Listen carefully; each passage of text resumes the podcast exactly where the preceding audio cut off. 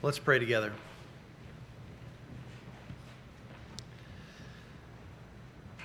Father, how can we render to you the glory, the praise, and the honor that is due your name? But for the faithfulness of our Lord and Savior Jesus, who gave himself for us and who gave us life and who made our dead hearts sing. We thank you, Father.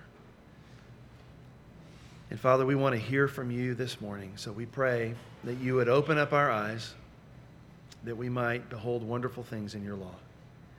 Incline our hearts to your testimonies and not to dishonest gain. Establish your word to your servants as that which produces reverence for thee. And Father, we ask you to do it in Jesus' name. Amen. We have all watched the sad spectacle that has unfolded since last October as women have come forward to expose one of the most powerful men in Hollywood as an abuser.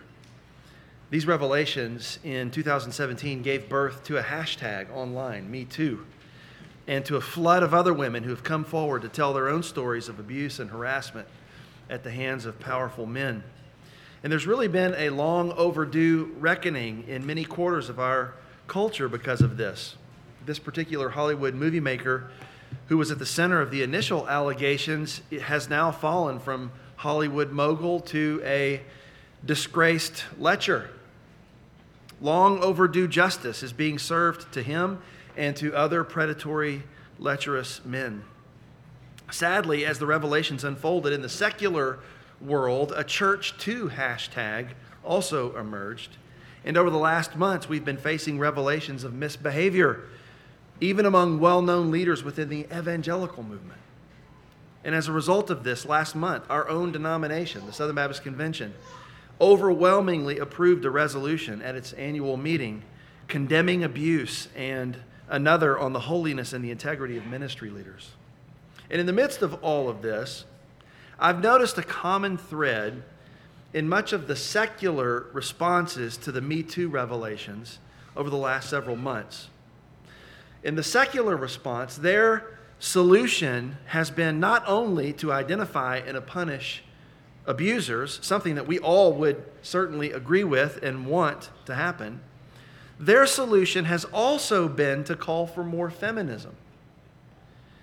This becomes problematic for us because feminism does not define justice the way that you and I would define justice biblically. Various strains of feminism, at least since the 1960s, have been arguing that our problems are systemic, and they're systemic in a certain way. It's a diagnosis that disagrees, I think, with a scriptural diagnosis. Um, feminism has argued that patriarchy has been all pervasive in our culture and that women have been owned and controlled through the tyranny of marriage, sex, and child rearing. Secular feminists tend to view Christianity as a patriarchal religion which has devalued women, and they view the church as a powerful agent of oppression. So it's not surprising how their diagnosis of these problems over, that have been coming out over the last several months have been sort of in antipathy to Christianity. Evangelical feminists, rather than outright rejecting the faith, have been trying to redefine the faith for many decades now so that what the Bible says about men and women in the church and in the home is, is not what you think it says. Some of them have latched onto the Me Too moment to press their case. And they're making the argument that what you and I believe about manhood and womanhood is wrong and is a part of the reason why women are so mistreated in our culture. So, to put a fine point on it, they believe that an all male eldership and husbands leading their families cause the kinds of abuses that we are witnessing in the Me Too moment. And they believe that you and I need to offload our patriarchal baggage from our faith. And so here's the issue that I think you and I are facing as we come to the scripture this morning. On the one side, we have both secular fe- feminists and to some degree evangelical feminists telling us that male leadership in the church and in the home is a great evil that needs to be eradicated. On the other side, we have scripture telling us that male leadership in the church and the home is God's design and is given for our blessing. And so the question facing us is who are we going to believe? This is a tough question for us because our beliefs about these things, apart from the Me Too moment, are already so unpopular. Add to it the Me Too suspicions, and you can see why our biblical beliefs are despised so many in our culture today. And so there's a tremendous social pressure to abandon what Scripture teaches for some kind of a feminist alternative. And so the question really is who are we going to believe? God and His Word or our cultured despisers? I want you to open up your Bibles to 1 Corinthians chapter 11. And we're going to be looking at verses 2 through 16 over the next two sermons. Now, we're going to focus on verses 2 and 3 today, but this passage is not only one of the most controversial passages in all of the New Testament, it's also one of the most difficult to understand. Nevertheless, even though some of the details may be unclear and disputed, I think the main thrust of Paul's argument about men and women in public worship is clear. Now, Paul has just finished a section about idolatry, and now he's turning the page to a new set of topics. He's addressing some shortcomings in their corporate worship. That's what happens here, beginning at verse 2. And the first shortcoming has to do with headship, which is verses 2 through 16. The second is with the Lord's Supper, which is the last half of chapter 11. And then the third shortcoming has to do with tongues and prophecy, which is chapters 12 through 14. But the first item that he takes up, this shortcoming in their public worship, has to do with male headship in their public worship. But before we can see how this applies to the practical things they were dealing with, which has to do with head coverings and hair length, we first need to understand what exactly headship is. And that's the focus of verses 2 and 3. So this week we're focused on verses 2 and 3. The next time we gather to look at this, we'll look at um, uh, verses 4 through 16. But today in verses 2 through 3, we're going to look at three things. We're going to look at Christ's headship over man in verses 2 through 3a. Then we'll look at man's headship over woman in verse 3, part B, and then God's headship over Christ in verse 3, part C. So the first thing here is Christ's headship over man. Everybody look at verse 2. Paul says this Now I praise you because you remember me in everything and hold firmly to the traditions, just as I delivered them to you. Now remember that in verse 1, Paul has just told them, Be imitators of me, as I also am of Christ. And now in verse 2, he praises them because for the most part, they have been following his example. They have remembered him in everything. How does Paul know that they're remembering him in this way? Well, the answer to that is in the next clause. He says, Because they hold fast firmly to the traditions, just as he delivered them to them. So it's difficult in English to see the word play that Paul is doing here. So let me give you a really literal translation to, to bring this out. Paul literally is saying, You hold fast the things handed down to you, just as I handed them down to you. You're holding fast the things I handed down to you, just as I handed, down, handed them down to you. Now, the things that Paul handed down to them were Paul's authoritative apostolic teaching of the gospel. Their faithfulness, therefore, is, is not just because they remember Paul generically or they think that he's a nice guy or have nice thoughts about him.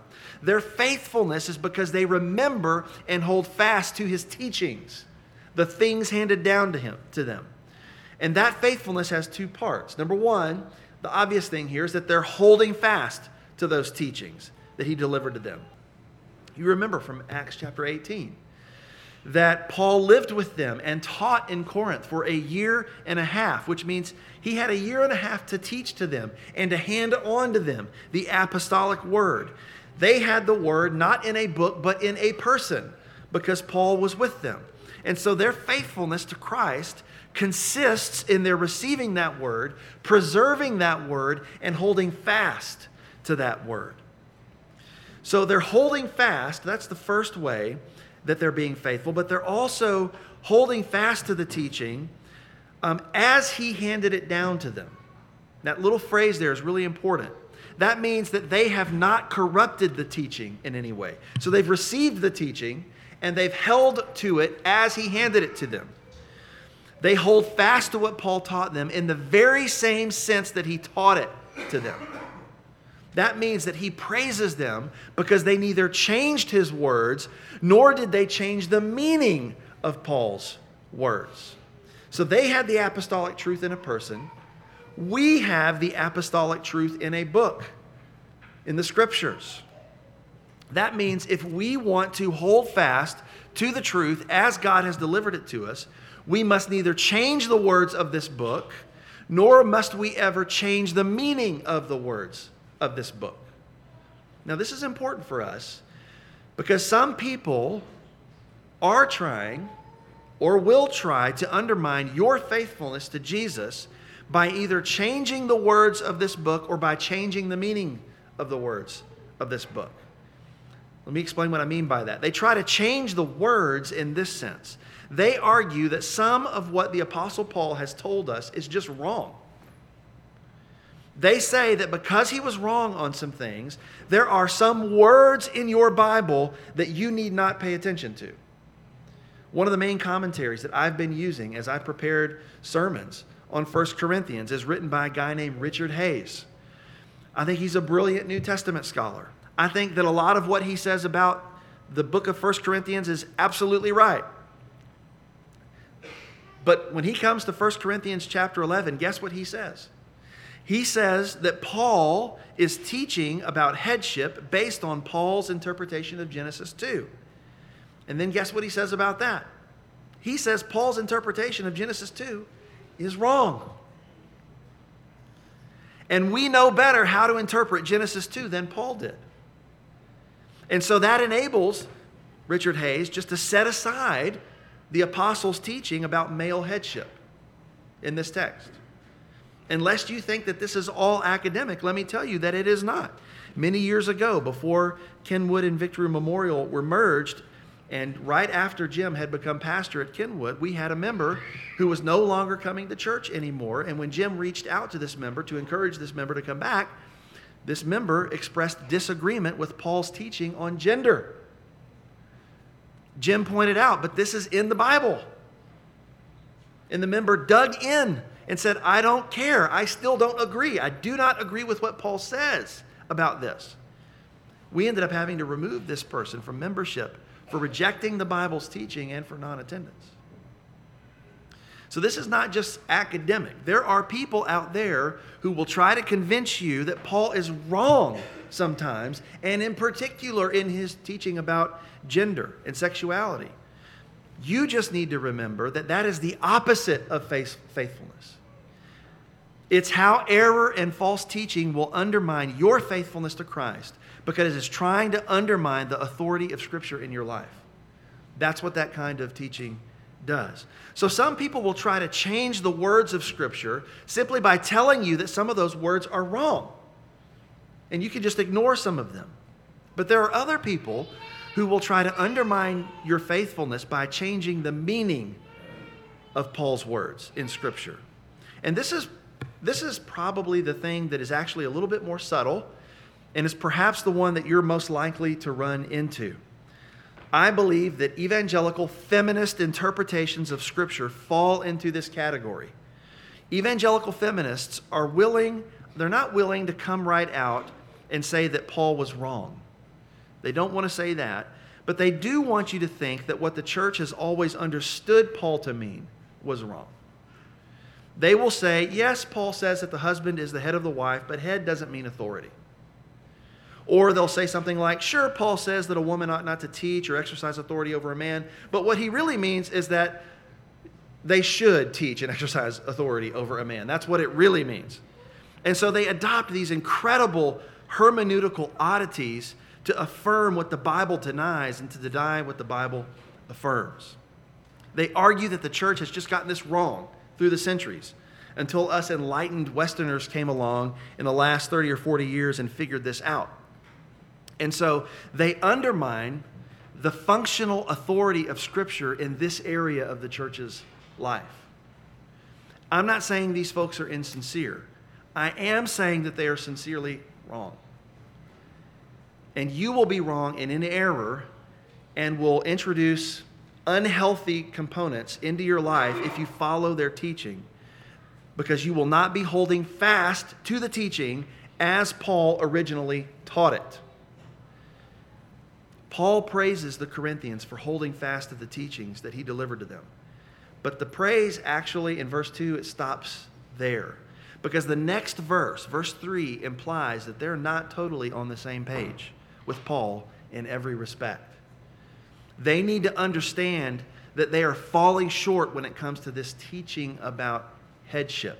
So look at verse 3.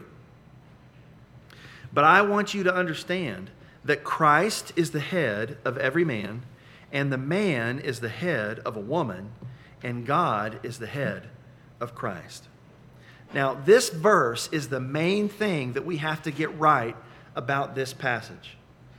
If we miss what this verse is teaching, then we miss the point of the passage.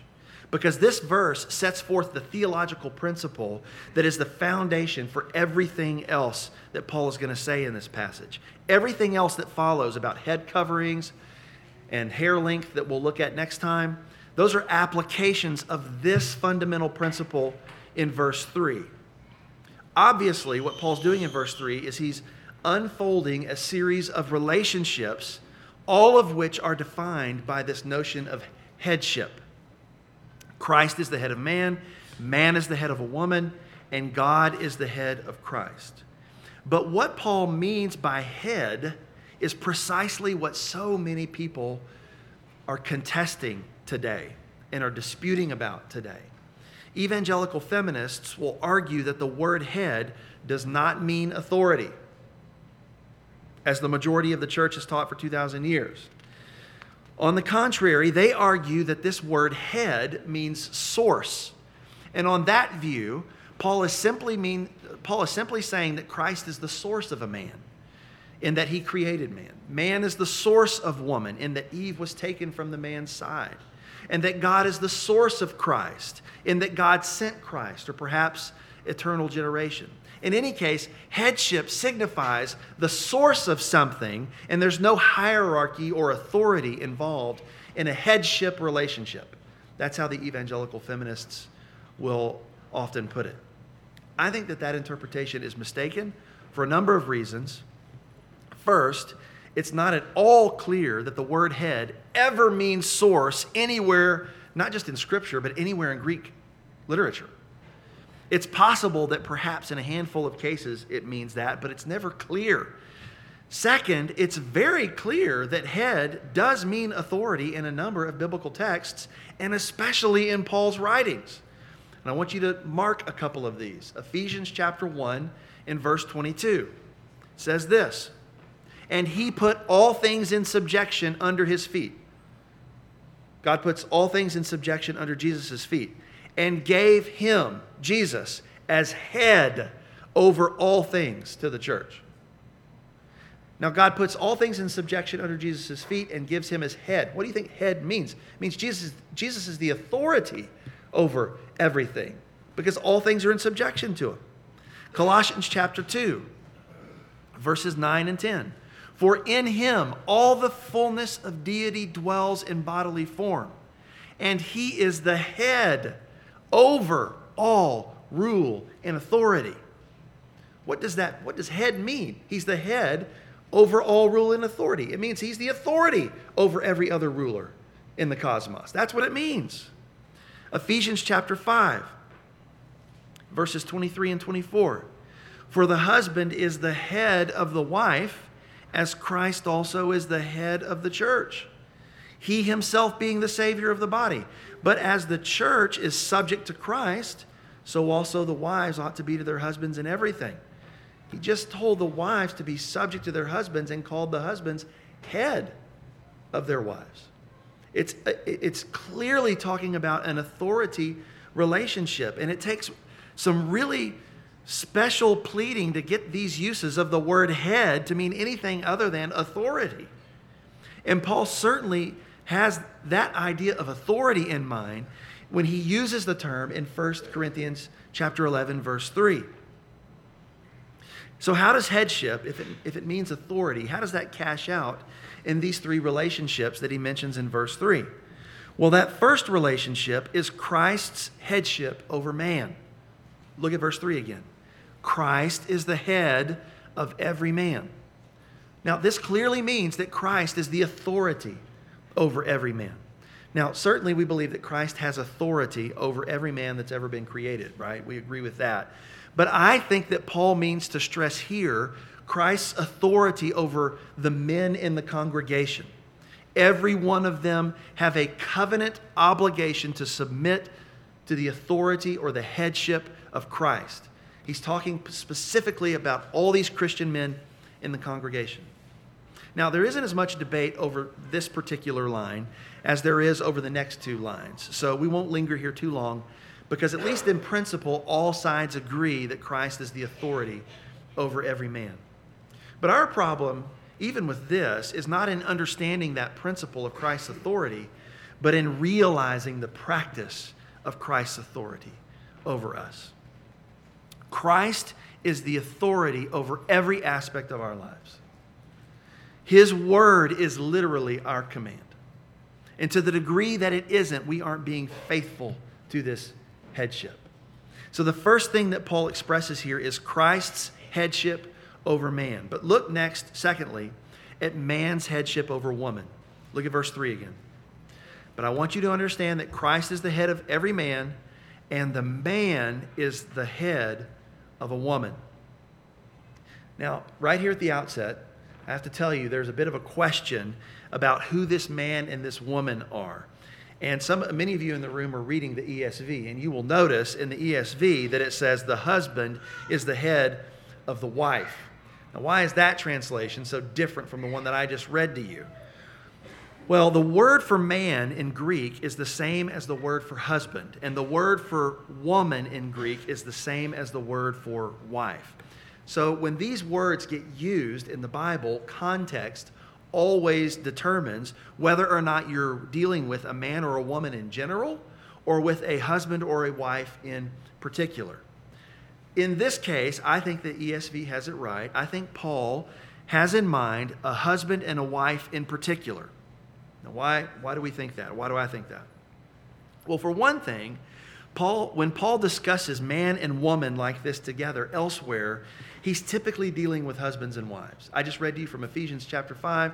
It's a great example of that. This morning in, in uh, Sunday school, I just taught on Colossians chapter 3. He deals with men and women again, but he's talking about husbands and wives. That's just the way Paul typically does this. When he talks about man and woman together, he's typically talking about husbands and wives. But also, there's another clue here right in the text. Notice that it says Christ is the head of every man but it doesn't say that the man is the head of every woman. Now, why would he change that? Why would it be different from the first clause to the second? I think the reason for that is that Paul has in mind the particular obligation that, that a marriage covenant puts on a husband and a wife. A man is the head of his wife, not of every woman. And the Bible doesn't teach anywhere that a man is the head of someone else's wife. In other words, he's the head of his own wife. And so that is why I think that's what's in view here husbands and wives. Headship is a particular covenant obligation. And he's thinking of the covenant of marriage, I believe. And that's really why a text like this is so toxic to feminists. This verse really does say that God has designed the marriage relationship as a headship relationship. The husband is supposed to lead, and the wife is supposed to affirm and support that leadership. To miss this is to miss what God designed marriage to be. So, husbands, God has called you to bless your wife and family by leading them. Your headship does not exist so that you can serve yourself, but so that you can serve them. The pattern for your headship is Christ's headship, which means it's a leadership modeled on love and self sacrifice. if it's not love and self sacrifice, it is not biblical headship. It's something else. Ephesians 5 says it this way For the husband is the head of the wife, as Christ also is the head of the church, he himself being the Savior of the body. But as the church is subject to Christ, so also the wives ought to be to their husbands in everything. Husbands, love your wives, just as Christ also loved the church and gave himself up for her. Husbands, that means that your headship in your home does not exist so that you can put your desires and your needs before everyone else's. Your headship exists so that you can give yourself up for your wife, just like Christ gave himself up for you. That means that being the leader and the protector and the provider in your home is something that's sometimes going to be hard. It's going to cost you. There are going to be times when you have a conflict in your marriage with your wife. And there will be times when the conflict is her fault and you are going to feel like disengaging emotionally from your wife. But you don't get to do that as the head of your home.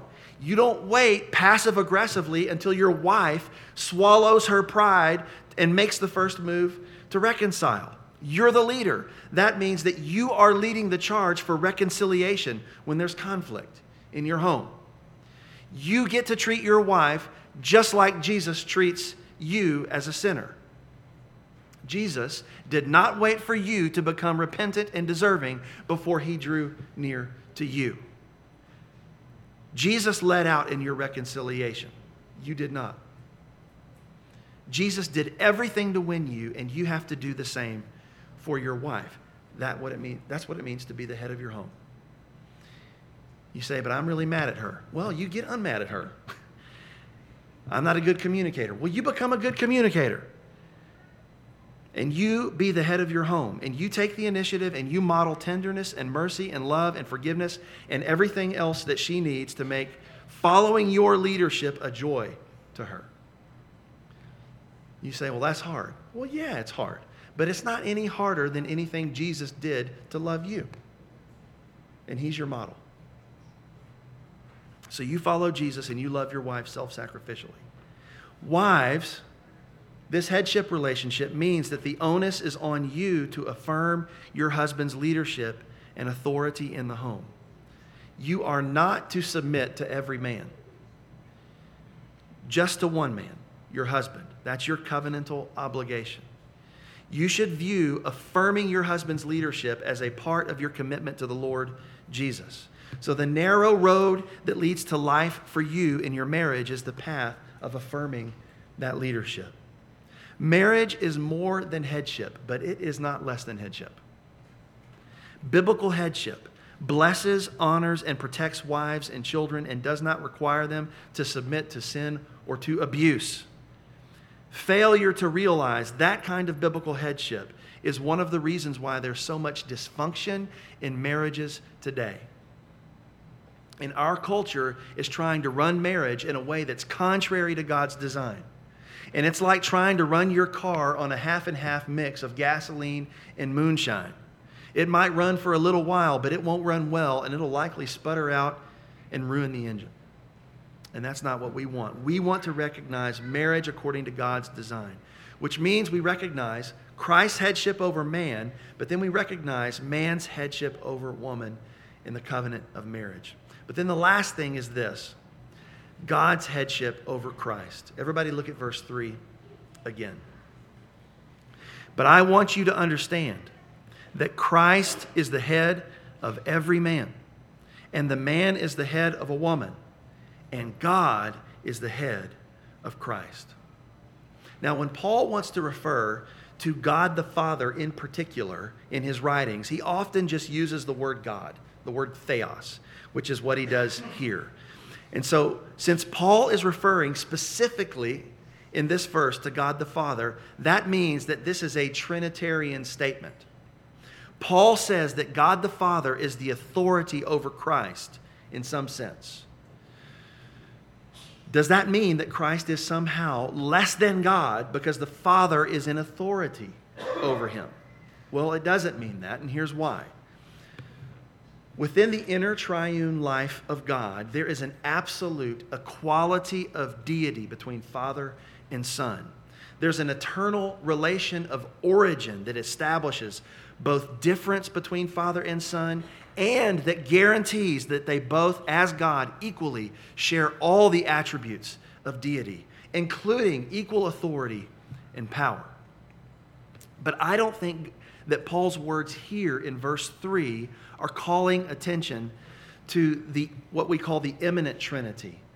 Those eternal relations the eternal intra-trinitarian relations. But it's calling attention to the economic trinity. How do we know that? Well notice that paul uses the word christ to refer to jesus here which focuses focuses us on the son of god's unique role as mediator of the new covenant and as mediator, Christ submits to the Father's authority. Uh, one theologian put it this way He said, The obedience of the eternal Son in the economy of salvation is the proper mode whereby he enacts the undivided work of the Trinity. It is the economic extension of his eternal generation to a spirit enabled creaturely life of obedience unto death. Or we could put it in biblical terms Philippians chapter 2, verse 6 although he, Jesus, existed in the form of God, which means Jesus, true deity, deity all the way through. Although he existed in the form of God, he did not regard equality with God a thing to be grasped, but he emptied himself, taking the form of a bondservant and being made in the likeness of men and being found in appearance as a man. He humbled himself by becoming obedient to the point of death even death on a cross. Who is Jesus obedient to to the point of death? God. So, in this sense, Christ submits to his Father, who is his head and authority. But this last phrase of verse 3, I think, raises another question. Why does Paul put the God Christ relationship last in the series of relationships? If Paul were really trying to indicate some kind of a hierarchy of authority. It seems like he would have started with God and Christ at the very top and then worked his way down to man to Christ and man and man and woman. So why does he put it at the end? I think he put it right after the man-wife relationship because he wanted to press the headship analogy to that relationship. He's saying that a man's headship over his wife is like God's headship over Christ. Even though Christ submits to God, to God the Father, that submission does not make him inferior to the Father in terms of his deity. Even though God is the head over Christ, he is not essentially greater than Christ. So, too, even though women are under men's authority, they are not essentially inferior to men. Men and women are equally created in God's image and have equal value and dignity before God as persons, and that equality is not diminished at all by the fact that man is head over his wife. Difference does not mean inequality. Different roles for men and women within the covenant of marriage do not imply inequality between men and women as persons. Christ's deity is not diminished by his mediatorial submission to his father. Likewise, a wife's value and worth are not diminished by her submission to her husband. I think that's what he's trying to say there. You know, from time to time, I will hear people say that our views on gender should not be based at all on our view on the Trinity. And I, and I hear this from folks on both sides of the gender debate, and I think I understand the reasons why people are wary of, of doing that of theologizing about gender through comparisons to the Trinity. First of all, I think those comparisons can become speculative and totally disconnected from Scripture. Second, I think there's a danger of forcing the doctrine of the Trinity onto a Procrustean bed of one's views about male and female relationships. I think in both cases, this central doctrine of the faith, the Trinity, becomes the handmaiden of a second tier theological dispute, and I'm completely sympathetic to that concern. The gender debate is so pitched that the tail can get to wagging the dog really quickly. But having said that, I want to be careful here not to overcorrect. I saw one well known theologian I think, overcorrect in just this way one time. He said this He said, Scripture itself does not explicitly link, to, uh, link gender to Trinity or the masculine feminine dynamic to the father son dynamic. And when I read that, I thought, have you read 1 Corinthians 11 3? I mean, I understand that there can be speculative abuses here, but that should not diminish the fact that the analogy between male headship in marriage and God's headship over Christ's derives not from speculation, but from the Bible, from this verse. It comes from the very verse that we're reading right here. Tom Schreiner said it this way in comments he made on this verse. He said, Paul wants his readers to see the relationship between men and women as analogous in some sense to God's relationship to Christ. The headship of the Father over the Son grounds the relationship between men and women. And so, what, what I think that means is that our task is neither to go beyond nor fall short of what is written in Scripture on these things. And Paul says, I want you to understand that Christ is the head of every man, and the man is the head of a woman, and God is the head of Christ. That means that we need to understand these headship relationships, that they're like one another in at least one key respect. They designate relationships of authority and submission. God sent his son as the mediator who obeys to the point of death, and thereby he becomes highly exalted. If that is true, then it is no dishonor or a slight for a wife to affirm the headship of her husband. And it is certainly no dishonor for a man to submit utterly to his head, Jesus Christ. Now, We've only gotten through two verses this morning, and there is so much more to say about this passage. And in fact, in, in the midst of this last week, as I was studying this um, and preparing for this sermon, this one sermon got turned into two. So, week after next, we're going to take a look at how this principle of headship grounds Paul's specific instructions about men and women in public worship. This is a key point for us because what Paul believes about marriage actually has implications for the entire body of Christ and how we come together for worship. So we'll look at verses 4 through 16 next time. But it was worth the time for us to take a slow walk through these two verses.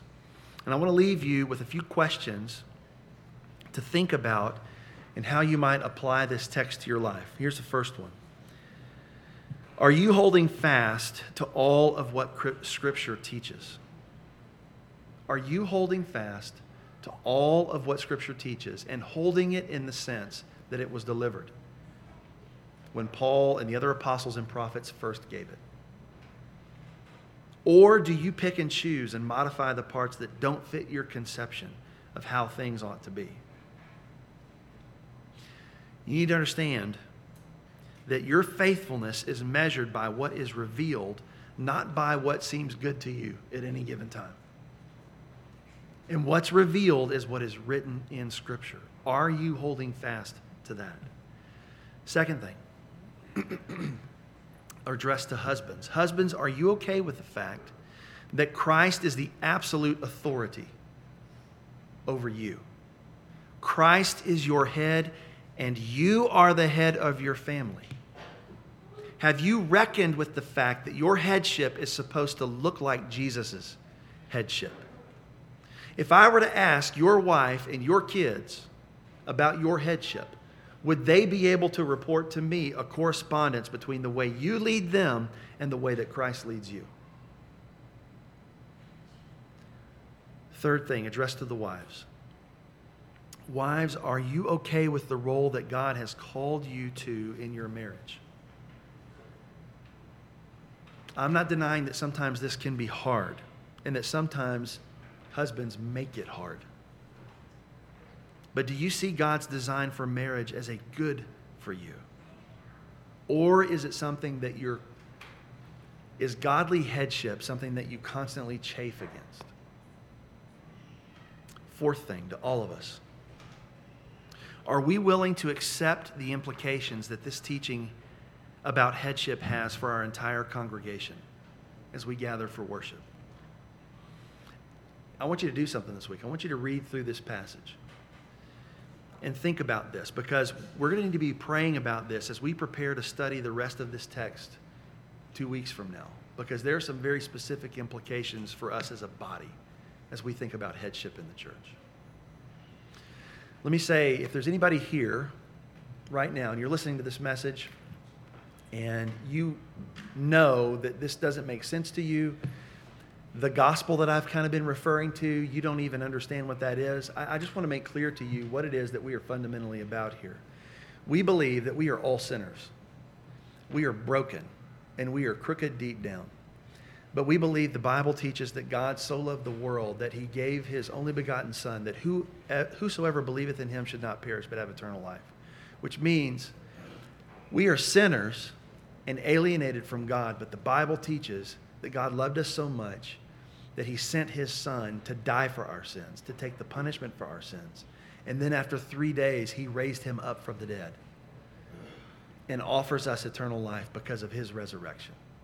The Bible says if you believe in Jesus and trust in him, you will be saved. It's not because of anything that you can do for God, but because of what he has done for us through Jesus and that we receive by faith. If you haven't believed and trusted in Jesus to save you from your sins, you need to do that this morning. Let me pray for you. Father, I pray that you would use this text to make us humble, to make us acknowledge your headship, and to see how that headship is reflected in the relationships that you've given us. Father, help us to be humble and faithful to your word. Help us to receive this word. Help us not to chafe against this word or to try to change this word to mean something other than the, what it meant when Paul delivered it. Help us to receive the word implanted. And Lord, help it to give life to our souls. We pray it in Jesus' name. Amen.